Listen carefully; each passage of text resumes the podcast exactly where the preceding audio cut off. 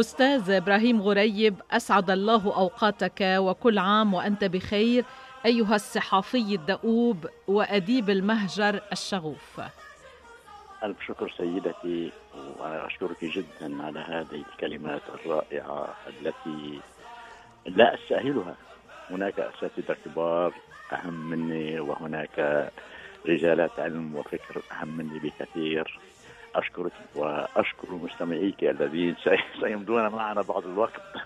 نعم يسرنا جدا أن نستضيف شخص عنده باع طويل في محنة المتاعب على غرارك أستاذ إبراهيم غريب. أهلا بك.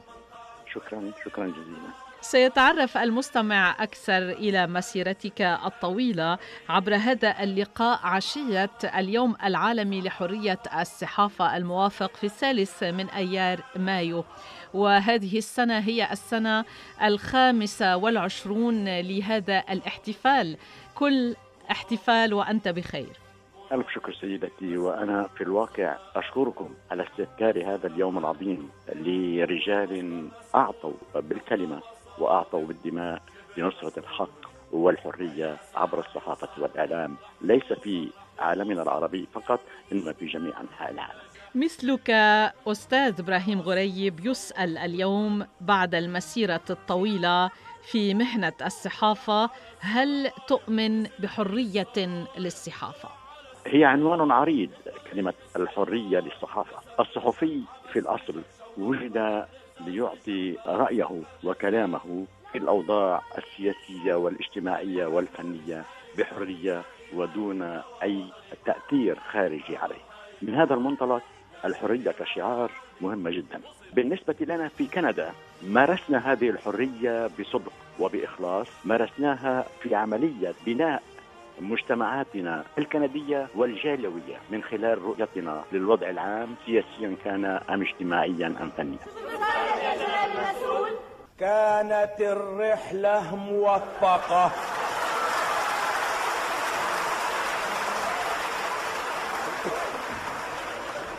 هدف الرحلة يا جناب المسؤول؟ حل القضايا المعلقة. كيف سارت المفاوضات؟ سارت في جو من المودة والإلفة. لأجل الصداقة والتقارب والحرية والمصلحة العامة هل يواكب الصحفي إبراهيم غريب اليوم الصحافة الرقمية وهل تتمتع بحرية أكبر برأيك الصحافة الرقمية من الحرية المعطاة للصحافة المكتوبة أو الصحافة الإذاعية أو المرئية التلفزيونية؟ بالطبع أعطت الصحافة الرقمية اليوم العالم منتجا خاصا ومنتجا منوعا ومتميزا للصحفيين أو لمفهوم الصحافة.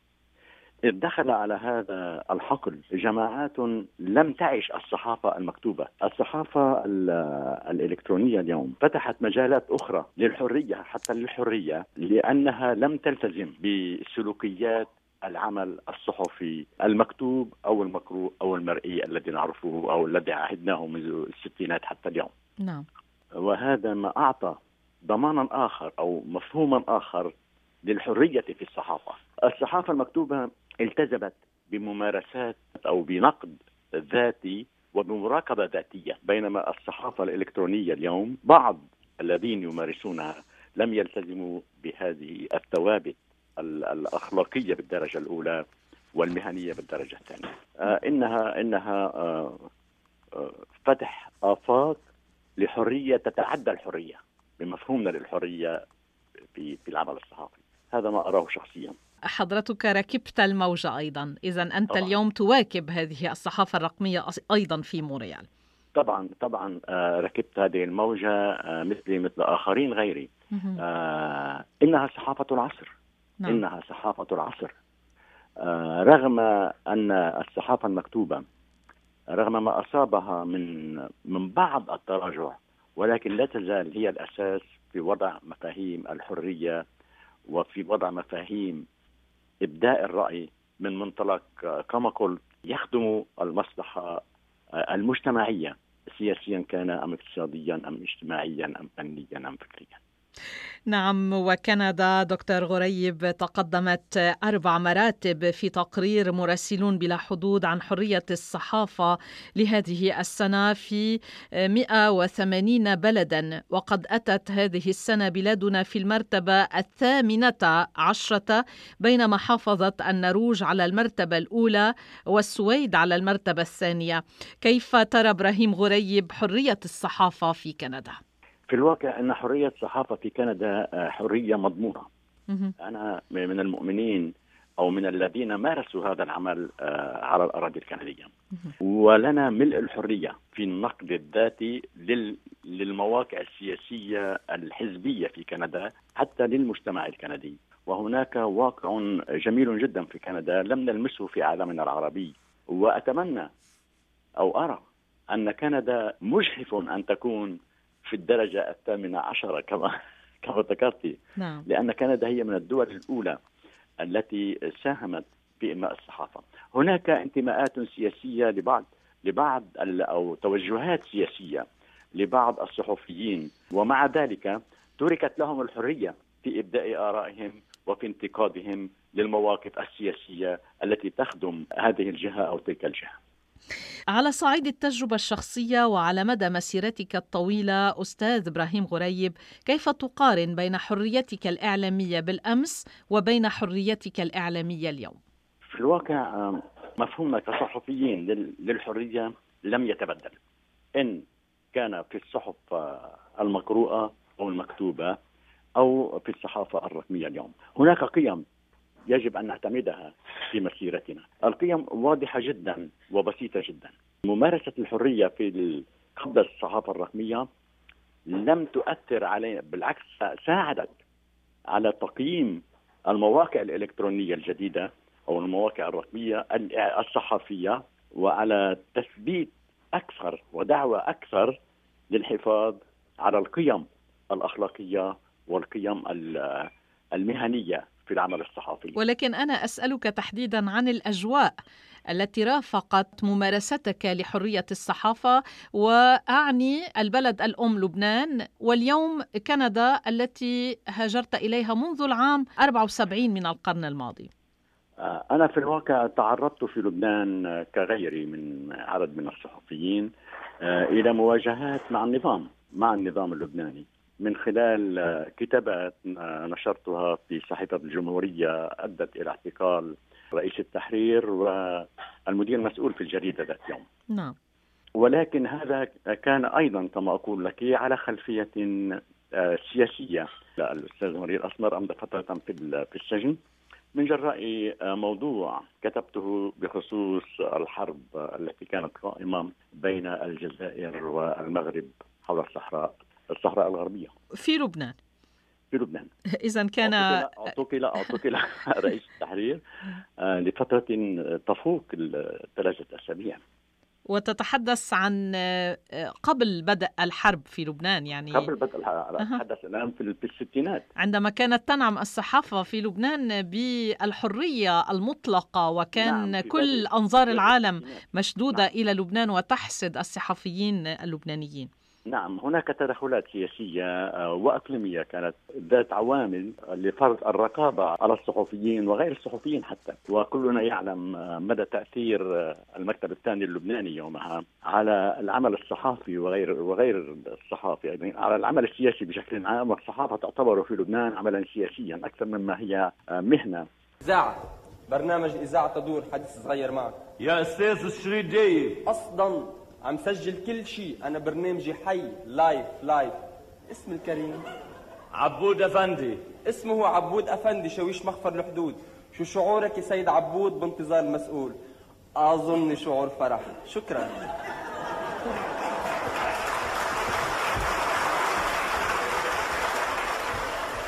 اسم الكريم؟ هيفا. اسمها هيفا وهيفا من هيفاء القامة الجميلة مذكرها أهيف على وزن أفعل ممنوع من الصرف. هناك تعرضت لعدة مشاكل. آه، مشاكل ليس مع مع الدولة الكندية نعم. إنما مع أبناء الجالية اللبنانية. الجالية اللبنانية هنا في البدء كانت تخاف من من الاعتراض الاعتراضات التي تواجه بعض الزعماء في لبنان. فعلى أثر مقال يومها اتصل بي مسؤولون دينيون يطلبون مني التراجع عما كتبته. قلت لهم أن الذي كتبته كتبته لا يمس الدين. إنما يمس موقف سياسي اتخذه رجل دين وأنا ضد هذا الموقف ولي الحق في التعبير عنه. فهددوا صاحب الجريدة بأنهم سيقاطعون الجريدة آه، رحمه الله سعد المالح كان رئيس تحرير المرآة يومها. فخاف وكانت صحفنا الصحف العربية تباع. فخاف رئيس تحرير فطلبت منه أن أن يطبع أعدادا أكثر. فقال لي كيف؟ قلت له أنا سأدفع لك ثمن المطبعة الأعداد التي تطبعها مجددا زيادة. إن لم تباع هذه الأعداد. فرفض وقام خربت لي وقال بالعربي خربت لي بيتي بكرة مين بده يشتري الجريدة؟ قلت له لك أستاذ سعدي أرجوك أن أن تزيد عدد عدد أعداء المطبوعة وتوزيعها في محلات. قال رفض. هذه المجموعة من الناس رفضت أن تضع الجريدة في محلاتها. قلت له هذا لا يهم. في الواقع طبعنا يومها كنا نطبع 2000 عدد طبعنا 4000 عدد. وبعد مضي ثلاثة أيام المحلات التي نفذت الأعداد. صارت تتصل بالجريدة لإرسال عدد آخر من الصحف إليها. ولكن في ذلك الوقت طبعنا 4000 ولم نستطيع طباعة أكثر من ذلك.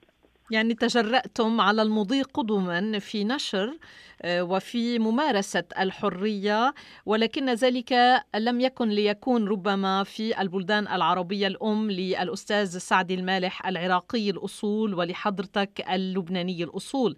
آه، نعم. هذا ما نستنتجه آه، أستاذ غريب. نعم كنا في الواقع نتمتع بحريتنا الكاملة ولكن لم يجري علينا أي ضغط من أي سلطة. حزبية ولا سياسية كندية. تعرضت لعدة إهانات بالهاتف. يتصلون بالمكتب. كتبت مقالا. المرحوم كمال جملات. انتقدت فيه موقف سياسي له. وصلتنا عدة اتصالات. عدة مرات. ومرة هاجمت مواقف للحزب السوري القومي الاجتماعي. فانهالت علي عدة رسائل تنتقد موقفي وتهاجمني شخصيا حتى. ولكن أنت كنت متأكدا من أنك محمي من قبل القانون الكندي الذي يعطيك كل الحرية في التعبير دكتور غريب. بالطبع نعم. بالطبع. نعم. وأنا كنت آه، عضا بما يسمونه بأن بمفهومنا العام بنقابة الصحافة في كوبيك. آه، لذا كنت آه، كنت كما يقولون محمي الظهر. لا أخاف من أي مواجهات أو من مشاكل. نعم. حتى إحنا بعض رجال الدين في موريال أصدروا فتاوي ضد بعدم نشر إعلانات في صحيفة في صحيفة كذا وكذا مثلا. وهل نجحوا؟ هل نجحوا؟ لم ينجحوا. لم ينجحوا. آه لأن عملية المواجهة كانت مو... آه كانت مواجهة أخلاقية. هم أصدروا فتاوي بعدم نشر إعلانات في هذه الصحيفة. نعم مع العلم دكتور غريب أن صحافة المهجر لا تطعم خبزا نعم هذا شيء مهم جدا صحافة المهجر هي الصحافة الذي يمتهنها يمتهن شيء آخر معه سميه الفقر لماذا؟ لماذا؟ أنا أتكلم عن الصحافة عن الصحف الشريف الصحفي الذي لم يباع ولم يشرب هناك رجال عملوا حصلوا على أموال. اتتني عروض للعمل الصحفي في كندا عروض مغرية جدا. رفضتها لانني لا أريد أن أتقيد بموقف سياسي أنا لا أرتضيه. وأسألك أيضا نشاهدك دائما في تظاهرات الاجتماعية والثقافية والسيجارة في يدك. هل السيجارة أيضا هي الصنوان مع الصحافة والفقر أستاذ غريب؟ أنا مدخن آه، مدمن. نعم. أنا كتبت شعرا حتى في السيجارة نعم. يعني هي ملازمة عندك هي ملازمة دائما. ملازمة رغم أنني أجريت آه، عدة عمليات في الرئة. كما قال الطبيب أن السيجارة ليست هي سبب هذه العمليات التي أجريت في الرئة.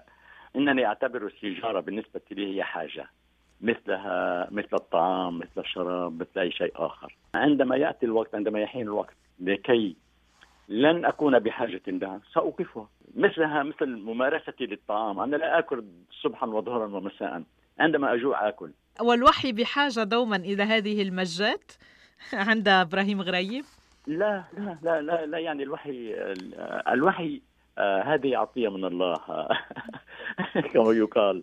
آه، في الكتابه بقى في حالات آه، وأنا أكتب مقالي السياسي أو مقالي الاجتماعي أو حتى مقالي الأدبي.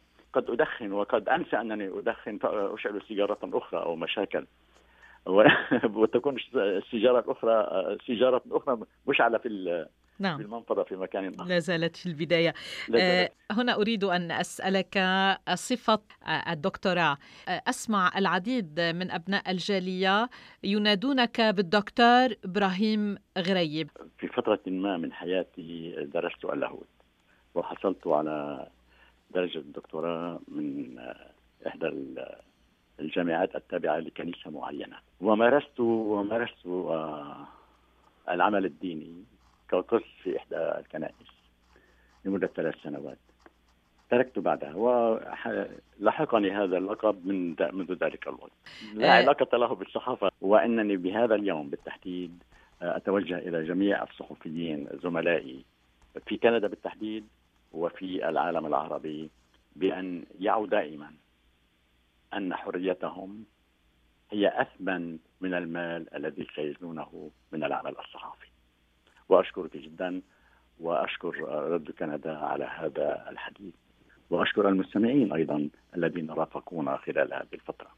شكرا ست كولات وليبارك الله. ولك أيضا كل عام وأنت بخير وبحرية صحفية وبقلم ويراع مبدع كما عودتنا الصحفي الكندي العريق إبراهيم غريب. شكرا لك على هذا الحوار الشيق.